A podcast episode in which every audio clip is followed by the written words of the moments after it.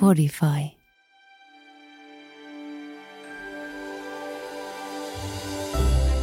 Tapahtui edellisessä jaksossa. Käytiin kattoo sitä Portolusian satama-aluetta ja sitten oltiin sitä mieltä, että hmm, ehkä me nyt jäädään tänne vähän pitemmäksi aikaa, että tämä me ollaan ansaittu. Me jopa hypättiin semmoiseen turistibussiin, joka teki, teki tota kaikissa merkittävissä nähtävyyksissä aina pysähdyksiä ja käytiin kuuntelemassa opastuksia, joka oli aika hilpeetä.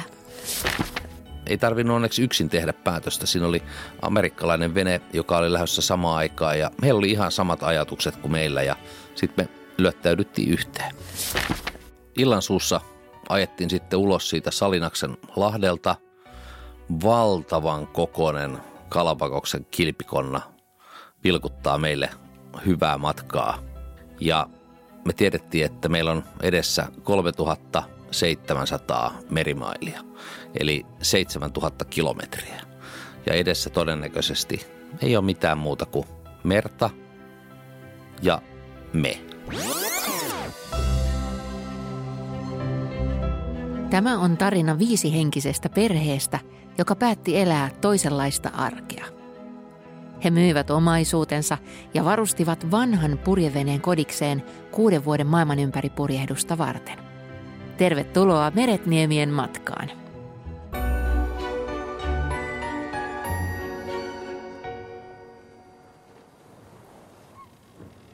Sydämellisesti tervetuloa kuuntelemaan Keinuvankodin kolmatta tuotantokautta. Kyllä. Matka vaan jatkuu ja erittäin jännittävissä merkeissä. Edellisessä jaksossa lähdettiin Ecuadorin La Libertadin satamasta ylittämään Suurta Sinistä, jos muistat. Puhumme siis Tyynestä valtamerestä ja suuntana oli Ranskan Polynesia. Tuomo, sinä kun oot tuommoinen ammattipuhuja, niin heitäpä joku oikein suuri lause tähän kauden alkuun. Joku semmoinen kuolematon. Meri on vapaus. Valtameri on suuri vapaus. On joku viisas sanonut ja nyt meillä oli edessä aika pitkä matka. Jos laittaa asioita perspektiiviin, niin samanlainen matka kuin Suomen Turusta New Yorkiin. Pysähtymättä. Alkujännitys on aika huikea, kun lähdetään tekemään suurta ylitystä. Ja me kaikki hoidetaan sitä jännitystä omalla tavalla. Mun tapani hoitaa mun sekä henkistä jännitystä eli se, ja myöskin semmoista vähän niin kuin pelkoa siitä, että onko tämä nyt se kerta, kun mulle tulee ensimmäisen kerran merisairaus. Niin mä hoidan sitä sillä tavalla, että, että mä ajan käsin mahdollisimman paljon, mieluusti koko ensimmäisen päivän. Tiedetään, että monta kertaa merelle lähtiessä niin se alku aina hankalaa ja lopussa kiitos seisoo.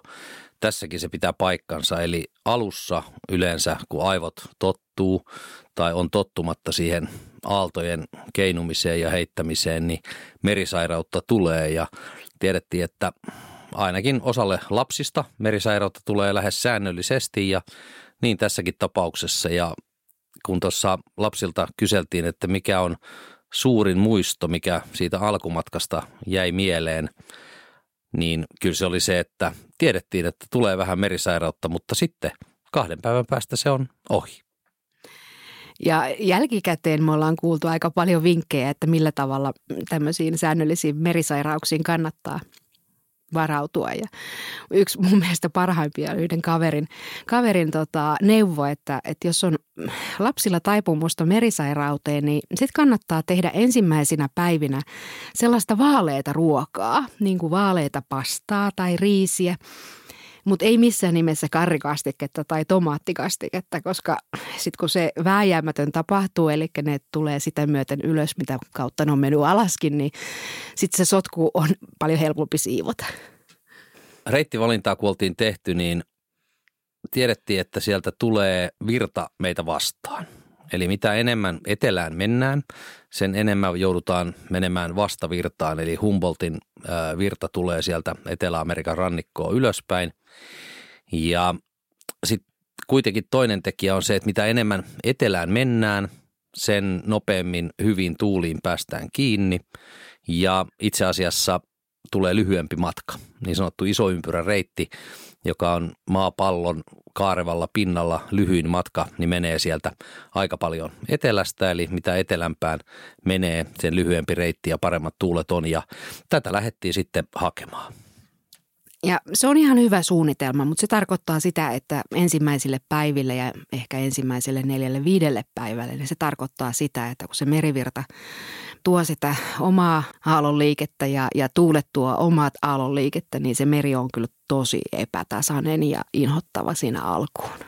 Kun on vähän epätasasta aallokkoa, niin silloin voisi ajatella, että myötätuuli olisi hyvä, mutta näinhän ei ole, vaan, vaan mitä enemmän on semmoinen tiukka vastainen, niin sitä enemmän vene pysyy kallellaan, mutta koko ajan kallellaan samassa asennossa. Ja nytkin semmoinen lievä vastatuuli oli meillä ensimmäisenä kolmena päivänä ennusteessa, ja se piti aika hyvin paikkansa.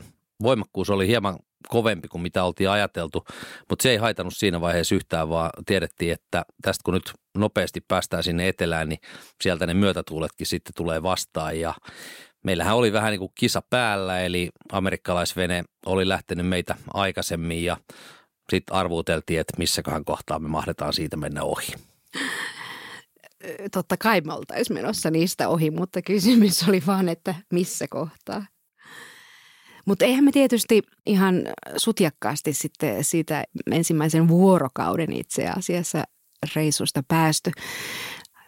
Aina kun lähdetään reissuun, niin se tarkistuslista, mitä tehdään veneelle ja rikille ja kaikille mahdollisille liikkuville ja kuluville osille, niin sehän on aika mittava ja laaja. Ja mehän oltiin tehty aika niin kuin hyvällä tottumuksella jo, jo tota, tähän mennessä opittu muutama asia. Ja yksi paikka kuitenkin oli jäänyt tekemättä taas kerran. No mikä se oli? Etkö sä muista enää? Ei. No taas kun mä oon siinä ruorissa, niin se ruori menee lukkoon. Ai niin. On. Sä oot jo iloisesti unohtanut. Aika kultaa muistot ja tommoset pienet vastoinkäymiset on mukava unohtaa ja ajatella vaan niitä hyviä juttuja. Mutta joo, ensimmäisen vuorokauden aikana ruori meni taas lukkoon, mutta onneksi siinä oli sama vika kuin edellisellä kerralla. Ja mietittiin, että jos se kerran oli se vika, joka vähän niin kuin silikoonilla ja C R C:llä aukeaa, eli semmoinen yksi kohta siellä ruorin ää, mekanismissa, joka oli juuttunut kiinni, saatiin avattua, niin siinä vaiheessa tietysti piti miettiä, että lähdetäänkö takaisin ja tarkastelee ja korjailee, mutta päätettiin, että kun tämä nyt toimii, niin tästä vaan eteenpäin. Ja myönnettäköön, että, että vaikka tuli semmoinen vähän hölmötunne siinä, että ei hitto, että, että kyllähän meidän olisi tämä nyt pitänyt tietysti etukäteen tsekata, mutta taas toisaalta se itseluottamus taas siinä vaiheessa kasvaa aika pilviin, kun tajuttiin, että mehän voidaan tämmöinen aika pikku asia hoitaa tässä lennossa ja jatkaa matkaa.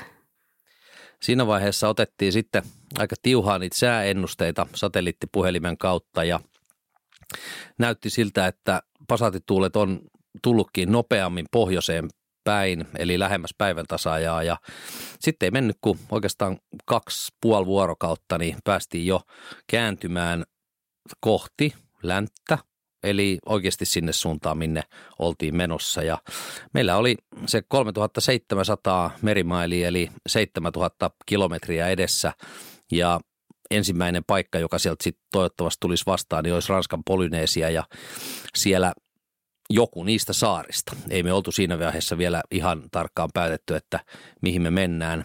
Hiva Oa oli saari, joka tiedettiin, että siellä on poliisiasema ja niin sanotusti tulli, johon sitten saa mennä ja tehdä ne ö, muodollisuudet. Mutta et päätettiin, että mennään jonnekin Ranskan Polynesiaa kohti. Ja hienoa oli se, että sitä ei tarvinnut vielä siinä päättää. Tärkeintä oli vaan se, että keula pysyi länttä kohti. Logikirja merkintä kolmannelta vuorokaudelta, eli kahdestoista kolmatta. Me ollaan silloin tehty vuorokauden aikana matkaa sata seitsemänkymmentäseitsemän merimailia, joka tekee keskinopeudeksi seitsemän pilkku neljä solmua. Ja tämä on aika ihana tämä teksti, mikä ollaan joskus kirjoitettu. Aallokko on onneksi siirtynyt enemmän sivulla ja Aarren olo helpottunut. Kaikilla on kivempaa, kun seuraavan aallon voi ennustaa. Kerttu ja Martta rakentavat ryminänmajoja salonkiin. Tämä on klassikkoleikki. On ryminää tai ei. Sohvatyynyt, peitot ja tyynyt saavat kyytiä. Sivutuuli jatkuu. Jatkamme ykkösreivillä puuskaisessa tuulessa. Tulisempaa kanakeittoa painekattilasta illalliseksi. Tästä sopasta riittää vielä huomiselle lounaallekin. Jälkkäriksi suunniteltu papaija jäi suunnitelmaksi, kun torilta ostettu kaunis jättiläispapaija osoittautui olevan silkkoa sisältä. Lapset miettivät, kuinka hyvin haille maistuu mätä papaija. Me oltiin suunniteltu purjehdusta tietysti aika tarkkaan ja mietitty, että paljonko me voidaan päivässä aina edetä. Ja edessä oli siis vähintään se kolme viikkoa, ehkä neljä viikkoa purjehdusta ja sitä varten oltiin sitten varustauduttu niin ruokien ja juomien ja, ja kaikkien muiden suhteen. Polttoainetta oli otettu kansi täyteen, varatankkeja ja melkein kuusisataa litraa tankeissa, mutta se ei nyt kauheasti lämmitä, koska matka on joka tapauksessa niin pitkä, että vaikka kuinka paljon olisi varapolttoaineita, niin, niin purjehtia pitää pääosa matkasta ja niinhän me oltiin myös suunniteltu ja toivottiin, että sitten tuulet jatkuu, mutta totuus on se, että kolmen viikon päähän ennustaminen missä tahansa alueella on, on aika arpapeliä, joten tietysti se loppupää sitten oli harmaan peitossa, mutta sitten kun päästiin kääntymään kohti länttä ja purjeita vähän avattua ja nopeus tietysti nousee samaa vauhtia, niin kyllä oli aikamoinen fiilis sitten. Kaksi vuorokautta, kun mennään sellaista keskimäärin seitsemää, kahdeksaan ja huippunopeudet siellä kahdentoista kolmentoista solmu hujakoilla, niin tuntuu, että ei vitsi, että eihän tässä kestä paljon mitään. Ihan kohta ollaan perillä. Ja siinä taas on se vaara, että Tuomo rupeaa laskemaan, että kuinka paljon pitäisi vuorokaudessa päästä etenemään, että päästäisiin johonkin oletettuun ennätykseen vai mitä? Niin, siinä tulee se, että sit jos automaatti laskentaa käyttää, että sitten kun nopeus laskee solmulla vaikka, niin sitten näyttää, että ei jumakalta, nyt tuli kolme päivää lisää tässä, tässä matkaa. Sitten taas kun se nousee, niin sitten on, että ui vitsi, tämä meneekin paljon nopeammin. Mutta ei kyllä koskaan muuten purjehdittaessa silloin, kun on lyhyempiä matkoja, niin ei sitä nopeutta ja muuta tule niin tiuhaan seurattua, että kyllä me joka puolesta tunti tai ainakin tunnin välein aina merkattiin ylös, missä oltiin ja paljon keskinopeudet ja, ja miten matka etenee ja etenihän se.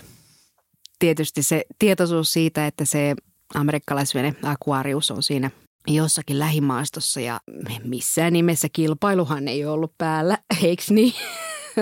Mutta totuus taitaa olla se, että, että mitä nopeammin päästiin Aquariuksesta ohi, niin sen mukavampi tunne.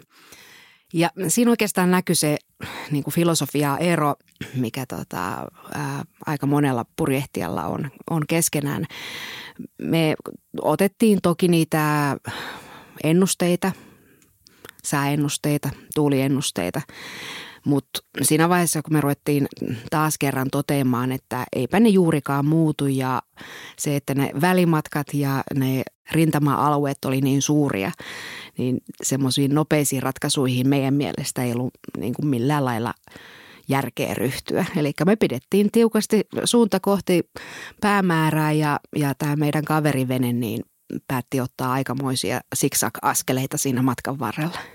Joo, tämä on vähän niin kuin sijoittamistoimintaa, että jos lähtee joka homman mukaan menemään ees taas, niin sitten voi tulla aika paljon niitä harhaliikkeitä ja, ja niin tässäkin, että jos sä lähdet jokaista ennusteen muutosta sitten jahtaamaan ja matkaa on viisikymmentä mailia siihen, missä näyttää kartalla, että on hieman parempi tuuli, niin sitten todennäköisesti käy niin, että sitten kun sä pääset sen viisikymmentä mailia, jossa kuitenkin kestää se no viisitoista tuntia saattaa mennä, niin sitten se on muuttunut jo.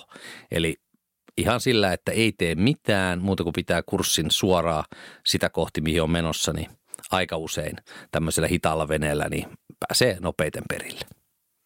Joo, me keskityttiin sitten enemmän kuin niihin sääennusteiden orjallisiin tutkimuksiin, niin me, me keskityttiin sitten logikirjan mukaan aika paljon leipomiseen ja keskittymiseen siihen, että, että millä tavalla meidän hobbitit syö ja, ja kuinka usein. Ja todella usein syötiinkin. No pitäähän veneessä olla tekemistä, että se, että, että purjeet on niin kuin ne on ja niitä voisit säätää esimerkiksi viiden päivän välein, niin sitten siihen viiteen päivään Ää, niin siihen mahtuu aika monta tuntia ja miettimistä, että no mitäs nyt tehtäisiin. Ja silloin todellakin voi leipoa. Ähm, meidän logikirjamerkintöjen mukaan niin ei ollut siis päivääkään, ettei oltaisi leivottu jotain. Ja onhan se mahtavaa herätä aamulla. Oot valvonut sen, sen yövuoron ja mennyt nukkumaan. Sitten kun heräät, niin sitten siellä on joku paistelu sämpylät. Niin aivan mieletöntä sitten nauttia kupponeen aamukahvia ja tuoretta sämpylää ja katsoa, että kuinka hurjasti ollaan taas sitten edetty. Oikein. Panacea on luksustours ihan selvästi. Ja ei sitten leivottu pelkästään sämpylöitä ja leipää, ää, vaan kaikenlaisia kakkuja. Siinä vaiheessa varsinkin Aarre oli jo sen ikäinen, että Oli, oli intoutunut kovasti leipomaan, vaikka ei mitään kotitalousoppitunteja ollutkaan, niin, niin kaikenlaisia kakkuja, piirakoita, pikkuleipiä ja muita, niin sitten kun se merisairaus oli helpottanut ja, ja sisällä pystyi olemaan kunnolla ja niinä päivinä kun aallokko oli jokseenkin järkevää, niin sieltä sitten tuli kaikenlaisia herkkuja kannelle miehistön leipomana ja miehistö ei siis ollut Riikka tai minä.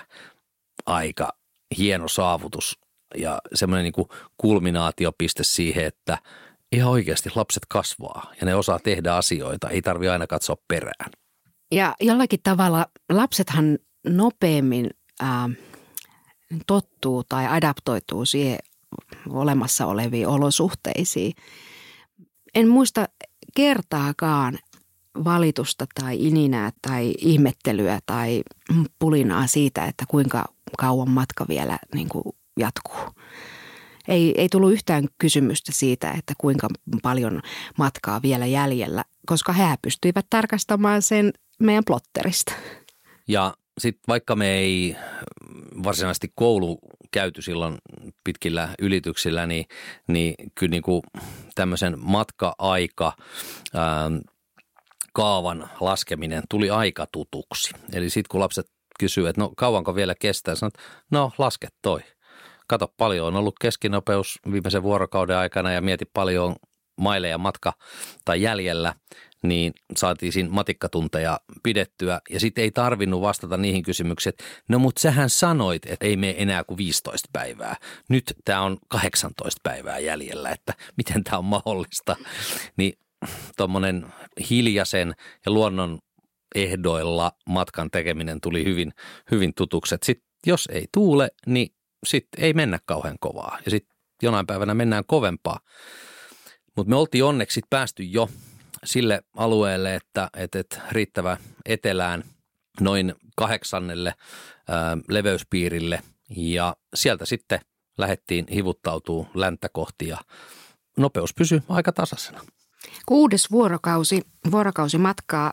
Silloin saatu aikaiseksi sata yhdeksänkymmentäkuusi merimailia, joka tekee keskinopeudeksi kahdeksan pilkku kaksi solmua. Jes, taas Panacean tämän legin ennätysvuorokausi, pannukakku ja sen kunniaksi. Ennätys tuli kovalla työllä.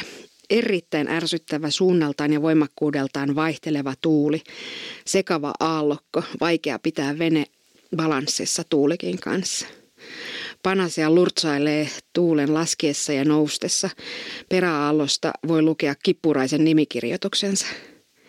Huippunopeus kolmetoista pilkku viisi solmua Riikan ajaessa käsin ja kiljuessa, että mä olen Tyynen meren kuningatar. Sääennusteessa luvataan tasaista kolmetoista neljätoista solmun suunnasta sata neljäkymmentä astetta. Aarre leipoi omenakakun, koska on purehdittu tuhat merimailia. Uusi urheilu keksitty, kansivääntö. Aarre ja Kerttu vääntävät kättä kannella. Venekoulussa pasatituuli ilmiöön tutustumista. Tytöillä on koko päivän kestävä kotileikki. Aarre uppoutuu viimeiseen Harry Potteriin. Lukeminen tuollaisilla pitkillä matkoilla on aika hyvä harrastus. Silloin kun purjehditaan ja ollaan vahdissa, niin tiedän, että paljon ihmiset käyttää aikaa siihen lukemiseen tai jopa elokuvien katsomiseen. Me ei koskaan oikein päästy tähän sisään. Jotenkin suhtauduttiin aina siihen purjehdukseen semmoisella, voi sanoa, intohimolla tai sitten semmoisella niin kuin pelonsekaisella tunteella, että et sitten kun purjehditaan, niin sitten purjehditaan ja sitten keskitytään siihen. Ja vaikka niitä purjeita sinänsä ei, ei säädetty eikä oikeastaan tarttunut säätääkään, niin kuitenkin sen niin kuin aallokon ja sen tuulen ja, ja muun niin kuin jatkuvan muutoksen arviointi oli sitä suurinta ajanvietettä ja tosi mielenkiintoista. Ja sitten myös kaikkien niin kuin pilvimuodostelmien ää, niin kuin tulkitseminen, että no tuolta tulee nyt ton näköistä pilveä, mitä se tarkoittaa. Ja sitten kun näitä tulee niin kuin tunnin välein tai viiden tunnin välein ja vuorokausia perättäin, niin sitten niitä rupeaa oikeasti oppimaan ja oppii tulkitsemaan. Ja, ja se on kyllä tosi, tosi mielenkiintoinen harrastus, jota ei oikein muualla kuin tuolla avomerellä voi, voi oppia ja harrastaa. Ja se on itse asiassa semmoinen ihan todella hardcore mindfulness-harjoitus ja semmoinen, joka tulee aika luonnostaan meiltä. Eli kun oot vahtivuorossa, niin se, että sä oot aivan kokonaan läsnä ja tulkitset sitä säätä ja tarkkailet merta ja kuulostelet, miltä vene kuulostaa ja miltä näyttää purjeet, niin se on jotenkin se, että, että tavallaan on puhtaasti ja pelkästään siinä eikä anna ajatusten viedä esimerkiksi kirjaan, niin se on jotenkin aika semmoinen puhdas kokemus. Ja se on myös aika tärkeä sitten siinä vaiheessa, kun se vuoro loppuu, niin meillä oli aina semmoiset aika hyvät briefaukset seuraavalle, että sitten kun potkittiin siitä toinen ylös, yleensä nukuttiin siinä ää, ulkona istumakaukalon lattialla ja on sitten tarpeen mukaan otettiin peittoa tai sadepeittoa, että sitten jos oli niin kova keli, että sieltä tuli koko ajan merivettä niskaan, niin me koettiin kuitenkin, että on parempi olla siinä ulkona. Siinä nukutti hyvin ja sitten toisaalta se oli turvallisuustekijä, että sitten jos tuli jotain eteen operaatioita, missä tartti kaksi henkeä, niin sitten ei tarttunut kuin potkasta tai kiljasta, niin sitten oli kaksi henkeä kannella. Tosi moni on meiltä kysynyt, että eikö se ole niinku, niinku tylsää, eikö sitten tule niinku aika pitkäksi ja rupea riitelyttää tai, tai miettimään, että pitäisi olla jossakin muualla. Ja sitten toinen kysymys, joka niinku liittyy oikeastaan tuohon ensimmäiseen, on se, että et miten sitä niinku jatkuvaa univelkaa, että eihän se ole niinku, eikö se ole hengenvaarallista semmoinen univelka, mikä jatkuvasti kumuloituu, kun ollaan kahden aikuisen periaatteella liikkeellä. No, se ensimmäinen kohta, niin tylsää ainakaan mulle ei, ei tullut ikinä, ei kerennyt tulemaan tylsää. Ja, ja se toinen asia on se, että se univelka, niin tokihan ää, sitä univelkaa oli ja, ja se, että miten se ensimmäisenä aina näkyi, niin oli se, että, että meidän huumori, keskinäinen huumori ja perheen huumori, se rupesi muuttumaan aika absurdiksi. Niin kuin tiedetään, että jos on, jos on ollut vaikka neljän päivän mökkiviikonloppua viettämässä kaveriporukalla, niin voi olla varma, että sitten viimeisenä iltana tai seuraavana aamuna sitten kolmen päivän mökkiviikonlopun jälkeen, niin ne jutut on aika huonoja. Ja niin ne oli tuollakin, mutta, mutta tota, jotenkin siihen ähm, univelkaankin sitten niin kuin tottuu, että sen jälkeen kun äh, mulla kahden vuorokauden, kolmen vuorokauden jälkeen tulee eteen se, että on ihan pakko nukkua. Äh, olen tainnut aikaisemminkin sanoa, että mä en alussa aina, vaikka tiesi, että kaikki hoituu, äh, niin ei jotenkin osannut kunnolla mennä nukkumaan ja, ja tota, sitten sitä tulee valvottua, mutta sitten jos on puolitoista vuorokautta valvonut, niin kyllä se uni sitten tulee, tulee simmuun. Ja lapsetkin oppi sitten sen, että kun mennään pitkää matkaa ja, ja ää, on sitten päivä, niin sitten välillä isi ja välillä äiti nukkuu ja sitten vähän vähemmän rymistellään siellä sisällä tai huudetaan vähän vähemmän tai tapellaan vähän vähemmän siellä, jotta vanhemmat saa nukkua. Ja tietysti onhan se aika lailla iso ero siihen, että jos tämmöisessä normaalissa maaelämässä keräännyttäisiin noin paljon univelkaa, niin ei todellakaan kannattaisi niin kuin tehdä aivokirurgiaa tai ajaa rekka-autoa Turun moottoritiellä tai tehdä jotain tarkkuutta vaativia laskelmia.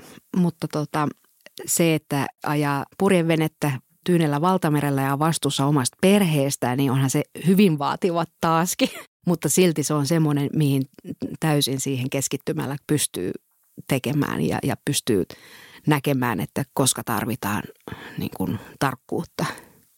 Ja tuon kokoisessa veneessä sitten, kun ollaan isoissa aallokoissa mennään, niin kaiken A ja O on se, ettei siellä niinku hötkyillä, vaan, vaan sitten jos ja kun jotain tarvitsee tehdä, purjeita säätää tai, tai muuttaa puomia jonnekin tai, tai jotain ää, tehdä, niin kaiken A ja O on se, että ne suunnitellaan ihan eri tavalla kuin mihin, mihin Suomessa oltiin totuttu. Että, että jos on joku sanotaan kaksikymmentäkahdeksanjalkainen purjevene saaristossa, niin ää, sitä joutuu ihan koko ajan joutuu säätää asioita ja, ja voimat on sellaisia, että niitä pystyy melkein sitten käsin tekemään kaiken.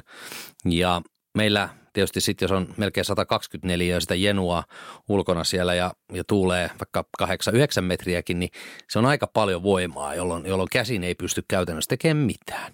Ja silloin kaikki operaatiot pitää suunnitella niin, että jokainen tietää, mitä tehdään ja ne käydään moneen kertaan läpi ennen kuin sitten niitä ruvetaan tekemään.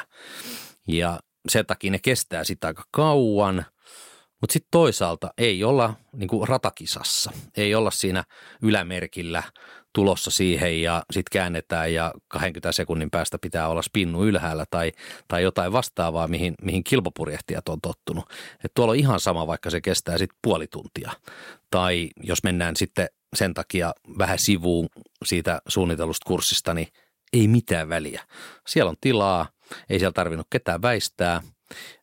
Siinä vaiheessa, kun oltiin, sitten lähennyttiin puolta väliä, niin ei me oltu niiden rannikon kalastajaveneiden jälkeen nähty yhtään venettä, ei oltu nähty oikeastaan mitään.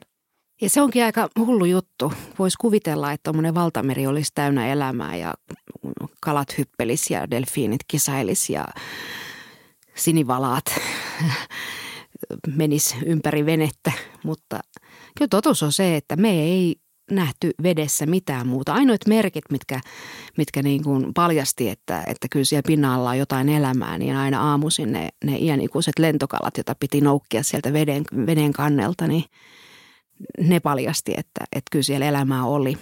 Ää, uusi asia oli se, että myös niitä kalmareita hyppi kannen päälle aika paljon myrskyisempien öiden, öiden jäljiltä. Mutta jos joku on lukenut Thor Heyerdahlin Kontiki-kirjan, suosittelen muuten Tyynen valtameren ylityksistä vähän erilaisella tavalla, niin se kuvaus siitä, että kuinka paljon oli esimerkiksi haita tai valaita näkyvissä, niin ei, ei meillä ollut minkäänlaista havaintoa mistään tällaisesta.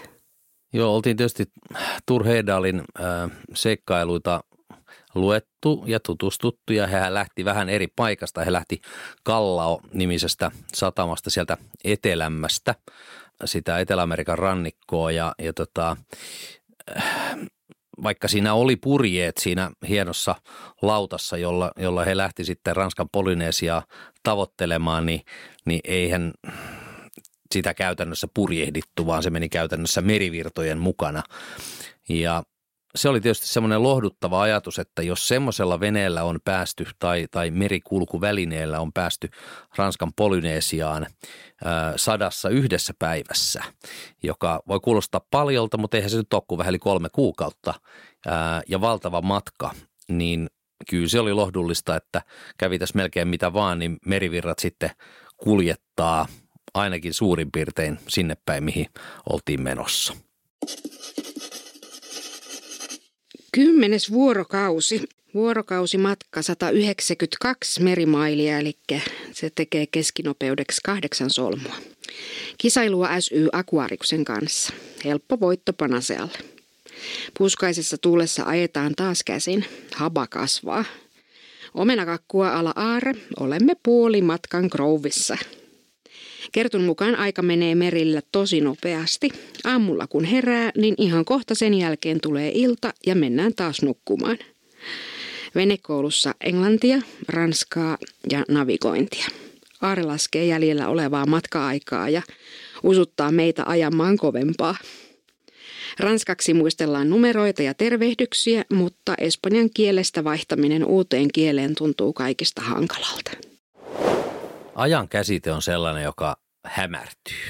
Kun ollaan paikassa, jossa sillä ajalla oikeasti ei ole mitään väliä ja päivät on jostain näkökulmasta katsottuna hyvin samanlaisia. Sitten oikeasti kun katsoo, niin ei ne päivät ole yhtään samanlaisia. Et joka päivä olosuhteet oli aina kuitenkin erilaiset ja se teki siitä mielenkiintoista. Mutta sitten semmoisten kiinnekohtien saaminen siihen, että no mitä tapahtui kolme päivää sitten tai kuusi päivää sitten, niin se onkin sitten vähän hankalampaa. Ja sen takia on niin kuin tosi hauskaa, että näitä on silloin tullut kirjattua muistiin. Et toisaalta koko matka on semmoinen yksi iso sumuinen pilvi, josta aloitettiin jostain paikasta ja päädyttiin johonkin. Ja sitten taas semmoiset yksittäiset muistelot ja, ja mielikuvat ja tuntemukset, niin ne on aivan uskomattoman hienosti jäänyt tonne aivokuorelle ja niitä pystyy sieltä sitten kaivamaan. Kyllä mä muistan, kun puoleen väliin päästiin ja tajuu sen, että taas kerran samalla lailla kuin Atlantilla, että hitsi vie tästä saman verran kun mennään, niin me ollaan Tyyni-valtameri ylitetty. Ja vaikka me nyt sanotaan, että ollaan Tyyni-valtameri ylitetty, niin sehän on ihan humpuukia.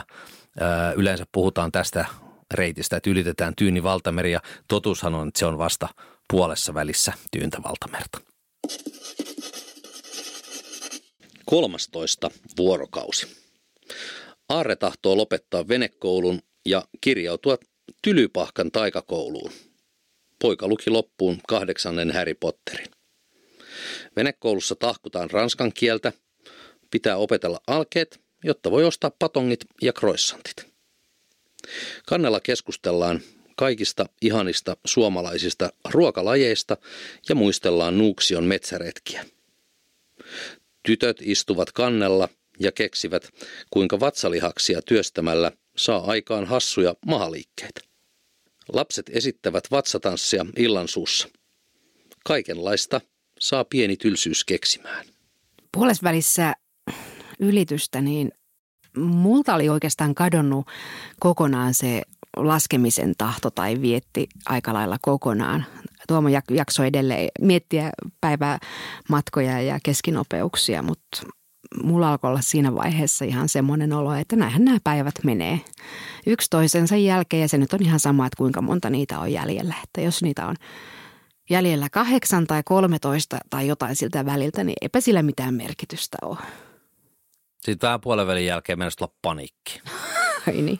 Tuli oikeasti hetki, jolloin tuuli tyyntyi lähes täysin.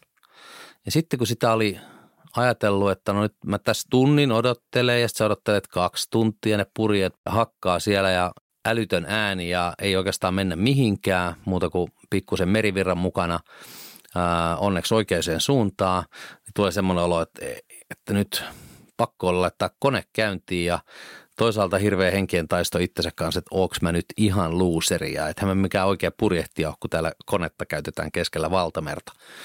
Mutta otettiin semmoinen oikeastaan aika pieni sitten, muutama tunti ajettiin koneella, jolloin saatiin semmoinen tuntuma itselle, että tämä matka koko ajan etenee ja sitten alkoi tuulla oikein kunnolla ja aallokko alkoi kasvaa ja kasvaa ja kasvaa. Ja aallokko tuommoisella valtamerellä, sitten kun muutaman päivän puhaltaa oikein kunnolla, niin se on aika majesteettinen. Sä oot siellä korkealla ja sit sä oot vielä veneen kannella, niin susta tuntuu, että sä oot vähän niin kuin Alpeilla olis, kun katsoo vuoren huipulta ää, alaspäin. Ja vaikka se ei ehkä ole kuin kuusi metriä se aallon korkeus, ää, niin kun sitä katsoo, niin näkee tosi, tosi, tosi pitkälle. Ja tuntuu, että nyt ollaan maailman huipulla.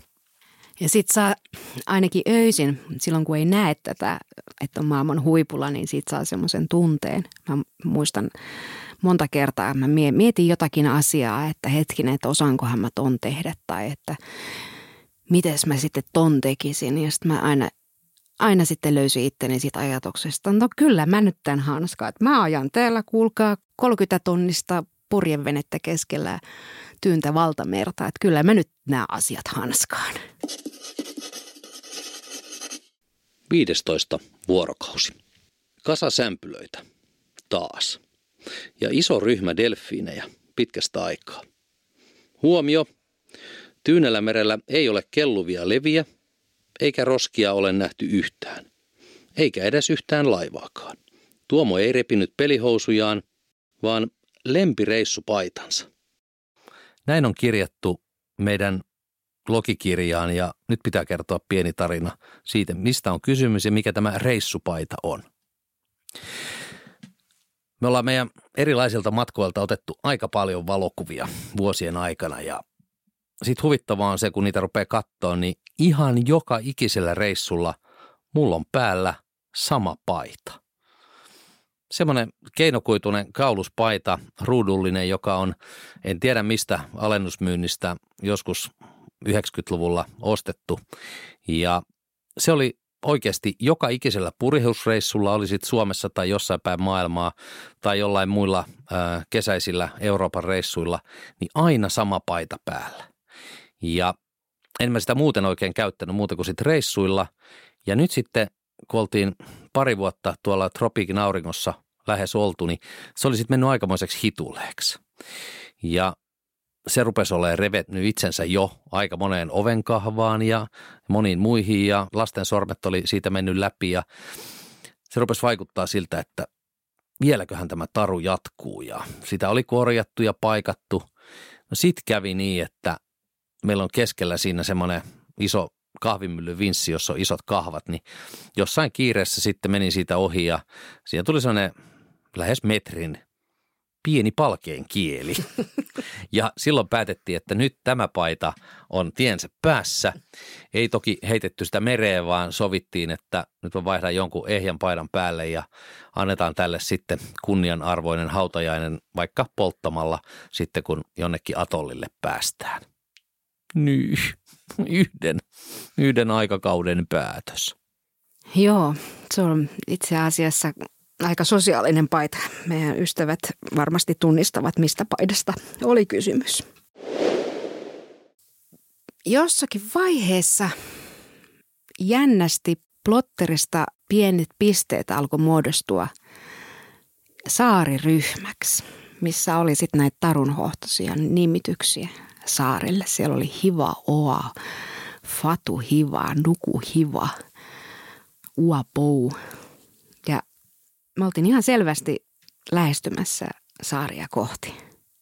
Meidän kurssi oli ollut aika paljon etelään, koska tuuli oli sellainen, että olisi pitänyt jiipata ja meitä ei niin kuin huvittanut jiipata, niin sitten me oltiin ajauduttu pikkusen etelään ja jouduttiin ottaa sitten kurssia vähän pohjoisempaa, että, että päästäisiin perille asti ja siinä vaiheessa sitten jouduttiin arvomaan, että, että mennäänkö Fatu Hiva-nimiselle saarelle, joka olisi sillä lailla järkevää, että se oli saariryhmän eteläisellä niin kuin reunalla ja sieltä olisi sitten hyvä jatkaa pohjoiseen päin myötätuuleen.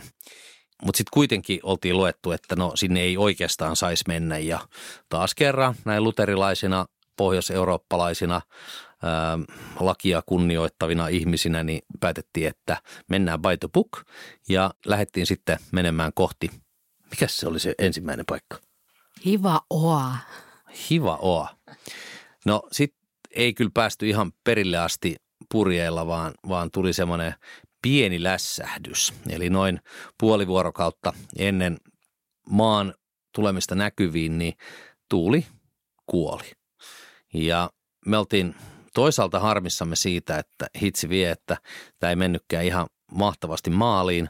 Toisaalta me tiedettiin, että tässä on nyt yli yhdeksänkymmentäkahdeksan prosenttia matkasta jo menty, että vaikka ei yhtään tuulisi enää, niin polttoaine riittää ja päästään sitten perille. Ja jonkun aikaa siinä köröteltiin koneella ja sitten onneksi rupesi pikkusen tuuleen. mutta hitaasti, varmasti, kauheassa keikutuksessa sieltä tuli oikeasti maata näkyviin. Ja kyllä se on herkullinen tunne. Vaikka se olisi aamuyötä, niin kuin tietysti meillä oli, niin se tunne, kun näkee ne, ne saaren muodot ja ne pienet valon tuikahdukset, mitä, mitä pikkusen oli näkyvissä, niin kyllähän se on makea tunne. Se on herkullinen tunne.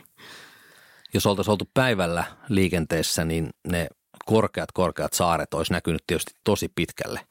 Mutta kun tultiin siinä noin kolmen aikaan yöllä, tultiin sitten siihen rannan niin lähelle, että sieltä tuli ne pienet vuorenhuiput kuun valossa näkyviin, mutta samaan aikaan tuli yksi toinen aisti käyttöön, mille ei oikeastaan ollut, ollut mitään käyttöä viimeisen kolmen viikon aikana.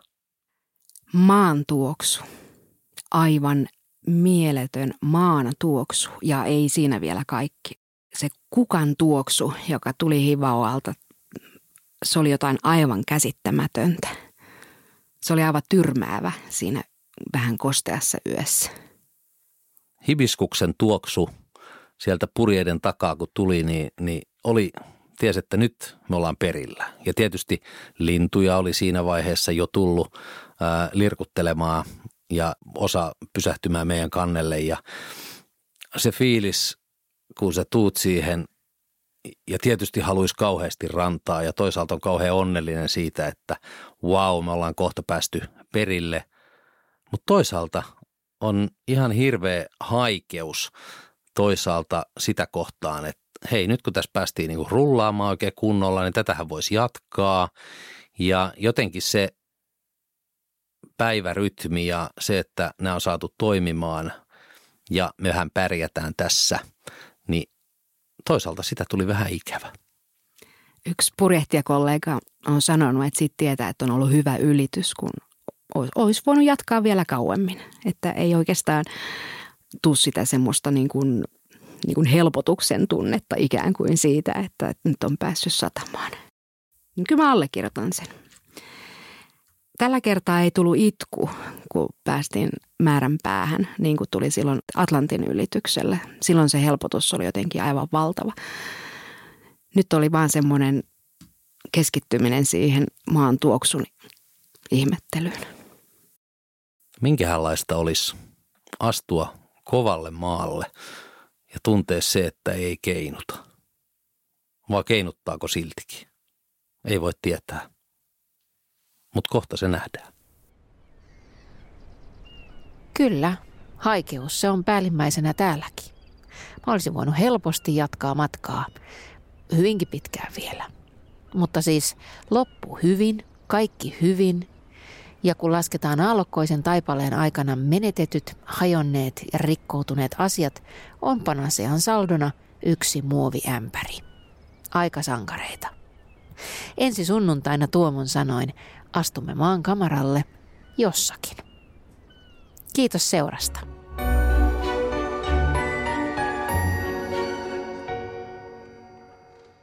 Podin lisäksi meidän matkaa ja meidän tarinaa voi seurata Facebookissa, Instassa ja meidän nettisivuilla. double-u double-u double-u piste sail for good piste org ja samalla hakusanalla löytyy niin Instasta kuin Facebookista. Eikä siinä vielä kaikki. Me ollaan kirjoitettu ja julkaistu kaksi kirjaa meidän matkasta.